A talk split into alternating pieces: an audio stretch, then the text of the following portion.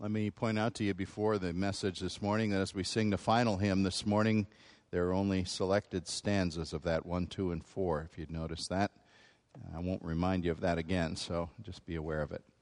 We turn to the 15th chapter of Matthew in our study of this gospel. I've chosen not to deal directly with the first 20 verses, not because any part of Scripture is unimportant. Everything has something to teach but there's a renewal of controversy with the Pharisees here that we have met a number of times already in this gospel. And I wanted to put some focus on the passage beginning at verse 21 today because of the way it shows a direct contrast about the subject of faith with Peter and the same subject as we saw that the last time at the end of chapter 14. So listen as I read Matthew 15 beginning at verse 21 through verse 28. Leaving that place, Jesus withdrew to the region of Tyre and Sidon. A Canaanite woman from that vicinity came to him crying out, Lord, son of David, have mercy on me. My daughter is suffering terribly with demon possession. Jesus did not answer a word. So his disciples came to him and urged him, Send her away, for she keeps crying out after us. He answered, I was sent only to the lost sheep of Israel. The woman came and knelt before him. Lord, help me, she said. He replied, It is not right to take the children's bread and toss it to their dogs. Yes, Lord, she said, but even the dogs eat the crumbs that fall from their master's table. Then Jesus answered, Woman, you have great faith. Your request is granted. And her daughter was healed from that very hour. This is the word of our God. I believe the dominant sense of personal entitlement that many Americans have today makes it very hard for them to swallow and understand large portions of the Bible. We are a privileged people, privileged in material things, in freedom. We have so much that most of the world does not have it's very easy for that to slide into a subconscious idea that we would have of entitlement to more. Millions of people estimate that they are basically good people, at least as good as anybody else and better than many. And so, while they don't actually take it out and write it down this way, they do assume quite often that God owes them blessing, favor, a good life, if at least he plans to give these things to anyone. And so, for instance, when they face a biblical concept like the doctrine of the covenant of grace, wherein God singles out one people named Israel and treated them throughout the Old Testament period as a special channel of his blessing so that he would pile blessings and works upon them that were intended to spill out and affect other nations. But the very idea of God choosing one nation over another is absolutely repugnant to many people. Why, how could he do that? How could he not give equal opportunity to everyone? How dare God play favorites? What kind of an American is he anyway? Apparently, God has not heard about the 21st century idea of American political correctness. And even the very idea of God's divine grace, that is, his undeserved favor bestowed where he chooses to bestow it, despite the fact that human beings all deserve nothing from him, there's another concept that comes very hard to people. What do you mean I don't deserve anything? You know, they say Amazing Grace is still the, by far and away the, the favorite hymn of everybody, but I can never understand that. because most people do not accept the theology of that hymn at all. Saved a wretch like me? Most people don't think they're wretches. And in fact, if you press that very hard, they'll be very offended quickly.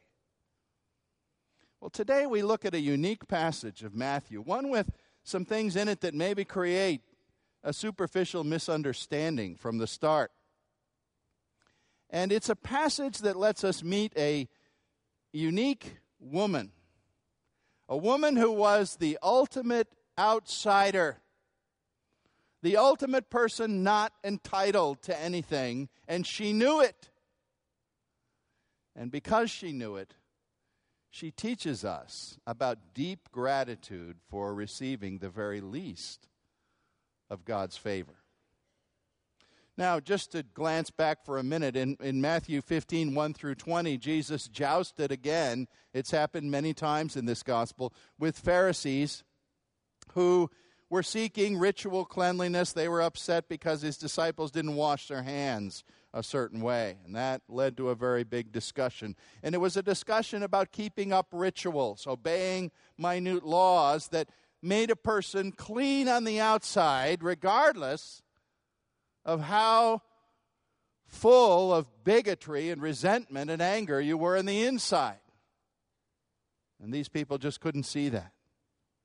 Well, now we transition at verse 21 from people with an unremitting hostility to meet one person with unexpected trust and faith. The transition at verse 21 says Jesus withdrew. I'd remind you what he's been trying to achieve over the last chapter or so, beginning at the time that led into the feeding of the 5,000. Remember, he was trying to have a retreat with the disciples. After the death of John the Baptist, he wanted time to be alone with them, to teach, to pray, to withdraw from the crowds in Galilee. Well, it didn't work. Uh, on the northeast side of the Sea of Galilee, so many people showed up that they dominated the entire day, and a, a supernatural feeding of them was required to satisfy their hunger. And then he came back across the lake with that incident in the middle of, of Peter walking to the Lord by his little faith upon the waves and the wind. And now, having discoursed a little bit in the old conflict with the Pharisees, he still wants that retreat. And so this time, Jesus and the disciples go north. If you can picture the map at all of Palestine in your mind, you know the Mediterranean Sea. I've got to turn around to make it your way, but the Mediterranean Sea is over here, and, and they went north along the coast of the Mediterranean to some the area of some Gentile towns called Tyre and Sidon. These were not Israelite places. There were very few Jews there. And in fact, those who had settled there were the, the descendants of the ancient Phoenicians. You've heard of the Phoenicians, once a powerful people, who in the time of Joshua and Moses were the Canaanites who were supposed to have been driven out of the land. But they were not driven out. And they had settled, some of them, in that area. We would call this, by the way, southern Lebanon today, where Jesus was. Everybody was basically pagan, Gentile, non Jew. They didn't care that much about a Jewish miracle worker. They, his reputation didn't mean a lot there. But even so, Jesus went there quietly. Mark chapter 7, 24, in fact, says he went in secret so people wouldn't gather around and, and disturb them. Well, our author Matthew is 100% Jewish as an individual.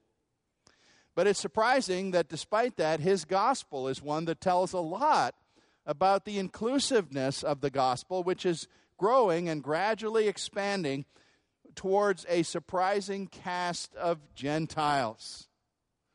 All the way back to the very beginning. Remember the Magi coming to Bethlehem, non Jews, non covenant people coming from far eastern lands, the very same areas that are so troubled today with war and our country's involvement. Possibly they were Iranians as they came from that area to come as Gentiles and bow and give wonderful gifts to the new King of the Jews. You might remember, too, chapter 8 of this same gospel, the Roman centurion. Not just a Gentile, but a hated Gentile an officer of the occupying power, who came and asked Jesus for a healing and said, You don't even have to, Lord, don't bother yourself to come to my house. Just say the word. I know you're a man of authority. Use your authority as I do. And he was commended for faith. And these non Israelites in Matthew show a startling type of faith that actually makes the 12 disciples look kind of like what I used to call pikers by comparison. They really don't look so good alongside the Gentiles who trust Christ. And then Matthew 28 is going to close in the words of the Great Commission in this gospel to go and make disciples of all nations. Well, last time we heard about Simon Peter's little faith.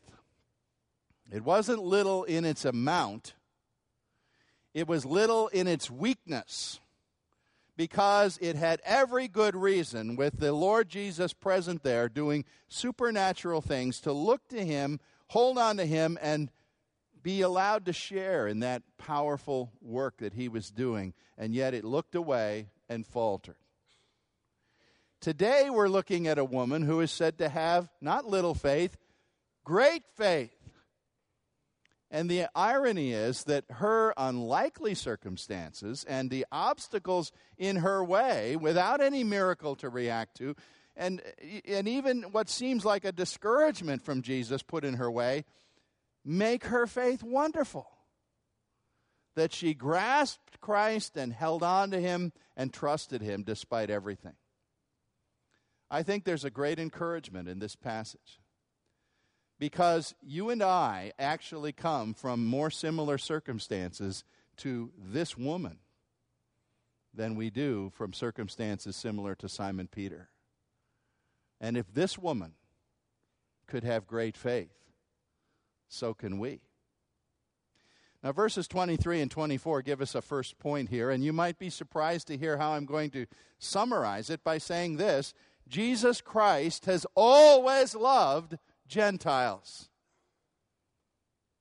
Now, that doesn't seem to you what this passage is saying, does it? Because a superficial reading of this passage always makes people think Jesus is being hostile to this woman. He's rejecting her. Why would I say Jesus Christ has always loved Gentiles? I want to say there's something happening beneath the surface of this passage that you don't always grasp. And I must say, it took me years of, of seeing some of the subtleties that are here to really see the wonder of it jump out. Somehow, this woman, despite her being a Gentile and Jesus moving about incognito, knew who he was. She calls him a very specific term Lord, a term of high respect, but more than that, she says, Son of David. She identifies him in messianic terms. Not a Jewish woman, but one who says, This is the son of David. Somehow his reputation has found its way to her. And she comes, and, and the, the idea we're given here is that she's shouting and crying out and really making a fuss Lord, son of David, have mercy, my daughter is tortured by a demonic spirit. Well, again, Matthew calls her a Canaanite. Right away, that's a mark. That's like a brand on her forehead. Enemy, outsider, non Israelite, somebody our ancestors should have killed. And she's speaking loudly. She's making a fuss that is not comfortable. She's creating a scene. And the disciples of Jesus are not comfortable because they do not want to be in the middle of the vortex of another crowd scene that will drag Jesus' attention into other people and take him away from what they've come there to do, to pray and to learn at his feet. And so, as she keeps on screeching, I don't know how long, you see the disciples come to Jesus and they don't ask a question, they make a declarative statement Get rid of her. Do something that will get rid of her and, and stop this uncomfortable scene. Now, right there, I think there's a little application for us, a minor one perhaps, but important nonetheless. Isn't that the way we feel toward people with messy lives, needy lives, Sometimes they're on their knees in our daily path and they're making a scene and they're making a noise and maybe they're crying out toward us or maybe they're just crying out in general Help me, help me, help me. And what's your reaction? Don't you, like me, often say, Where's the door?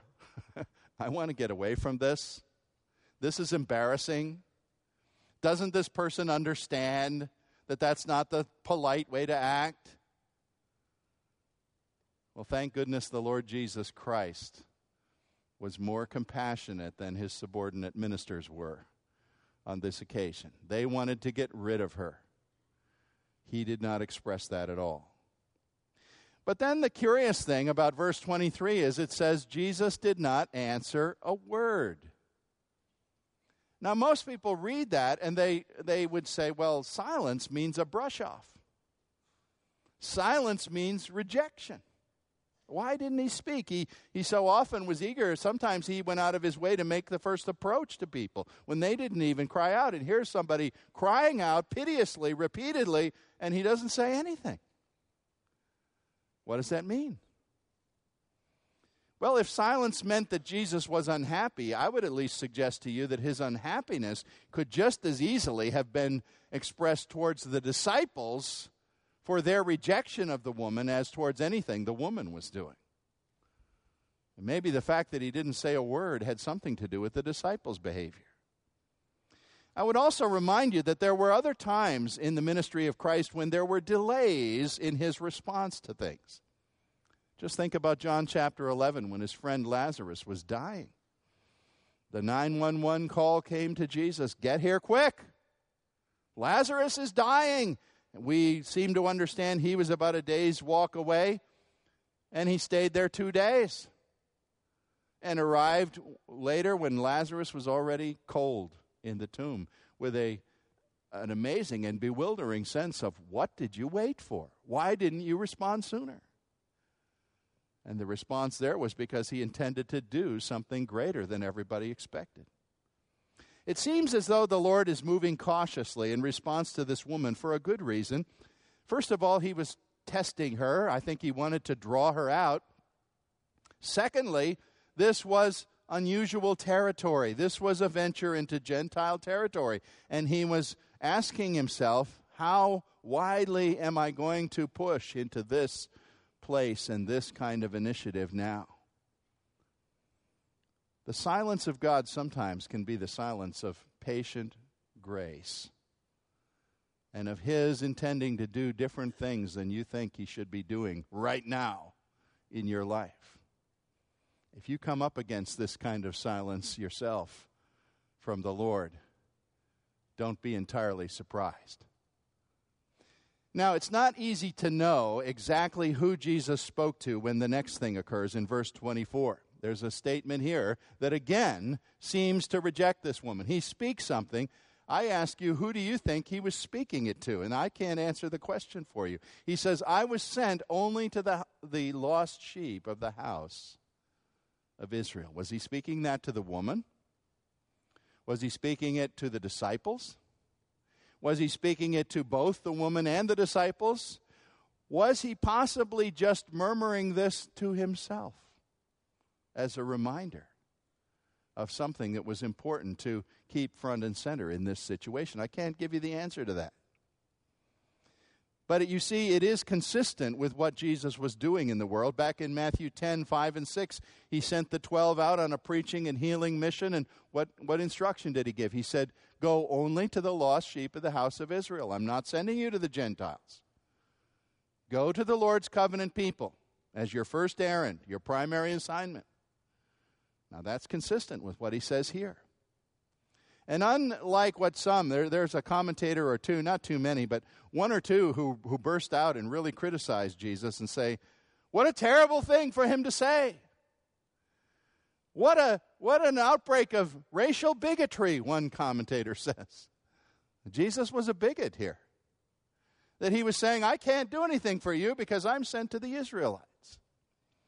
But what he's really saying is, I need, and all of you need to know, there's a primary assignment working here. It's the assignment my father gave me, and that is to show myself as the Messiah expected by the house of Israel, God's ancient covenant people. That is priority one in the work that I am doing. And I've got to be sure that I don't forget that and I don't go astray from that. Now, God's original covenant design, you see, was to work through Israel, not for Israel only. That's the impression we get, and that's the impression, unhappily, that many Israelites had. God was their private possession. Not so. God's intention in the covenant, beginning with Abraham, was to take this model people and say, I will pour out so much blessing and so much powerful work on you that the nations will be amazed and they will say, The God that is in the midst of Israel is the great and true God. In other words, I will reach the nations through you. Well, it's almost as if you could say, in a crude manner of speaking, that instead of becoming the shining lighthouse to the nations, the Israelites took everything God had to give and wrapped it in boxes and hid it away and said, This is ours. It certainly isn't belong to anyone else. Now, after the cross of Christ, after the resurrection and the day of Pentecost, we see God's plan bursting out the gospel is announced to all peoples, and the Gentiles come sweeping in by the thousands as adopted covenant children, the adopted children of Abraham, that Galatians and Romans 4 and other places say if you're Abraham's child by faith, you are truly Abraham's child. But that wasn't happening yet, and it wasn't time for that yet. That was going to happen after the cross when it would be true what Romans 1:16 says that the gospel is the power of God unto salvation for the Jew first and also for the Gentile. To another woman, the woman of Samaria at the well, in John 4 Jesus told her salvation is from the Jews. That didn't mean the Jews invented it. It meant, in a manner of speaking, that the Jews were, a, were like a great tree, the trunk of the tree. And from that trunk, many branches were going to grow in all directions for the salvation of our God to come to the nations. But remember, the trunk was the main issue there. And so the Son of God did direct his primary ministry to the lost sheep of the house of Israel, who really were lost sheep, nearly all of them, with few exceptions. He didn't make it his endeavor to go to Rome or to go to Athens or go to Alexandria, Egypt, or any of the other great power centers, political centers, wealth centers, where he could have stood in the Acropolis or the, the Senate of Rome or something and declared his. That wasn't what he was here for. He knew his salvation message would get to those places one day and actually conquer those places. But that wasn't the errand right now. And yet there were Gentile individuals, as I've already mentioned, the Magi, the Roman centurion, and, and now this pagan woman who step in closer to what Jesus is doing and saying, Isn't there a portion for me? Doesn't God have some grace for me?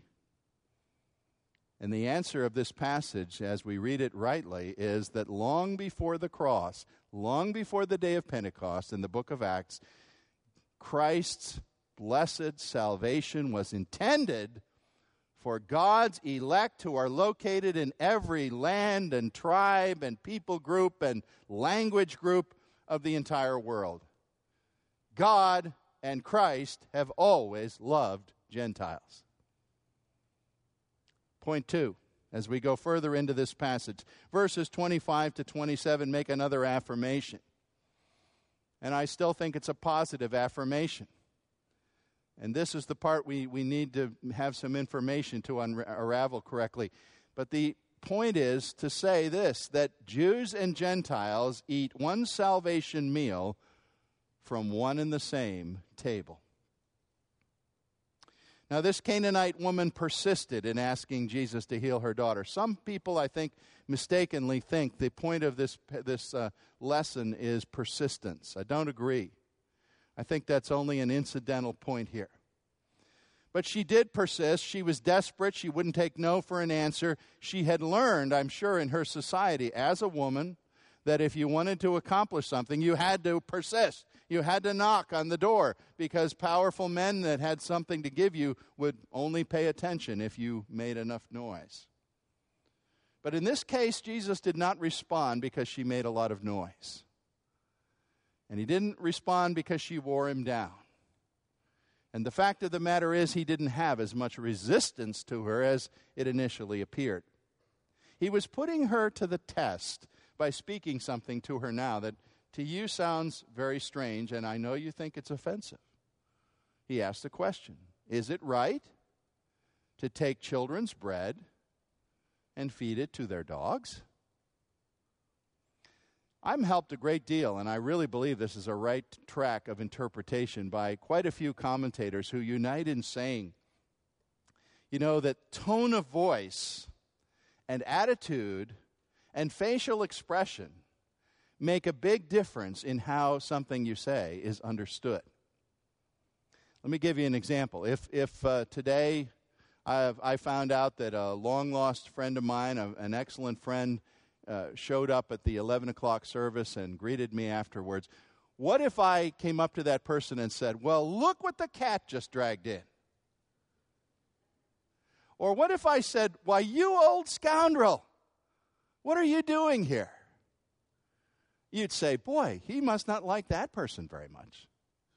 That person might be my best friend in the whole world. And that's my way of speaking to him, speaking affection to him. And we do this kind of thing all the time, but, but people understand what we're saying, that, that our words are actually pulling their leg in a manner of speaking. Well, there's a detail here that you wouldn't pick up that really does make a difference in how you understand this text. The detail is, again, knowing the Greek language and knowing that Greek has two different words for dog. One is very offensive, the other is not offensive at all. The original word, or the most commonly used word probably, is the word that Jesus used in Matthew 7 6, earlier in the Sermon on the Mount. Remember when he said, Don't give dogs what is sacred, don't throw your pearls to swine. And he definitely intended that to be an insult. And the word he used for dog there was the more common New Testament understanding because that wasn't that much of a pet society. Dogs were scavengers, half wild wolves. You didn't go up to them and say, nice, nice doggy. You know, you'd lose your hand. They, they lived by eating garbage. They ate unburied carcasses of animals or even dug up human graves. They were not welcome. They were not pleasant. And to call someone a dog by that word was the deepest insult. Here's the interesting detail. In Matthew 15 26, it's one of the few uses in the Bible of a different word. And I think the NIV, New International Translation, shows a good sensitivity to that different word when it translates this way It is not right to toss the children's bread to their dogs. It's the Greek word kunaria, which means basically pet, a domesticated dog. Now, there weren't a lot of these around, but wealthy people had them. They were known, they were understood. Maybe this woman even had one with her. I don't know uh, that Jesus would choose this particular thing. But when you use the word kunaria, it's not the wild half wolf you're talking about. I told my wife last night, Hazel will get in the sermon, okay? Yeah, every once in a while you hear about our dog, Hazel. 12 pounds of the cutest fur you've ever seen, who sleeps at my wife's feet, not mine. If she's at my feet, she gets kicked off every night. Hazel's cute. Hazel's not vicious. Hazel's a pet. That's what Jesus is saying here. Is it right for a parent to be in their house and here's the meal ready for the children and to say, oh, let's give it to the pet dogs instead, who are sitting uh, there with mouth open and tongue lolling out, waiting to get anything that will drop from the infant's high chair. That's the scene Jesus was painting here. It's not that offensive a picture. And as a matter of fact, I really believe both Jesus and this woman were smiling broadly by this point in the discussion. when she, with her keen and sharp wit, replies, Yes, Lord, what you've said is right. That isn't the right thing to do. But even the little pets get to eat the crumbs that fall off the table from the children. I think Jesus was laughing by this point. You see, this woman did not dispute that the children of Israel had the first place, that they were the prime heirs of the covenant. She didn't say, uh, I don't care about them, push them aside and let me in. And she didn't say, I have to be a family member with equal privileges sitting at the table. She said, Lord, I don't deserve anything at all. But I'd be very happy if one little crust that the family of God wasn't eating fell to the floor for me to nibble on. Because I believe the crumbs, the leftovers from God's table where you preside, are enough to feed me to the full, and no one else needs to be deprived. Now, a sensitive reading of this scene tells us that Jesus does not reject Gentiles nor does he reject God's covenant plan, which has not yet opened the door wide for him to go out and have a megaphone and say, All you Gentiles, come in and hear me. They're not the natural born members of God's family. But one commentator shrewdly says by using this illustration of the domesticated pet, he is actually implying they already dwell within the household of God. And they already have access secondarily to the blessings of God. And we know that from the book of Acts onward, they, in so many words, come right to the table. Maybe your dog does that. I don't know. I've been in houses where the dog practically sits at the t- table and has equal rights. Not at ours. We, he, she's still under the table, but it's probably coming. I haven't, my, my wife keeps pushing it as hard as she can. From the book of Acts onward, the Gentiles came to the table. And they, as adopted sons and daughters of Abraham by faith, shared fully in the benefits of the covenant. Odd as this text might seem to you, odd as this incident might seem to you, it is one more prediction that Jews and Gentiles indeed eat the same banquet of God, the same meal, one salvation. There's one God and one mediator between God and man the man Christ Jesus.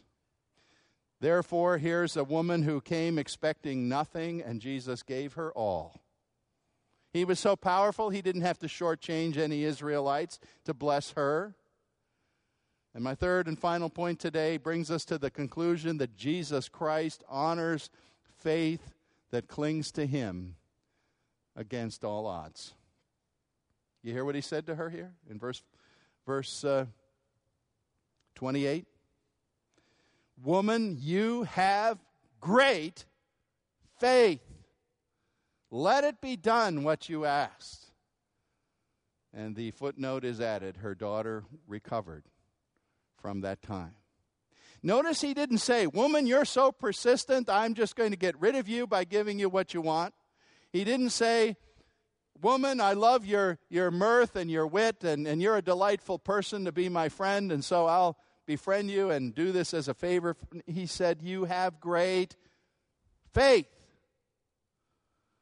Not great humility, not great wit, great faith. And I want to remind you that only one other time in this entire book is somebody said to have great faith. It was a Roman centurion back in chapter 8 two outsiders.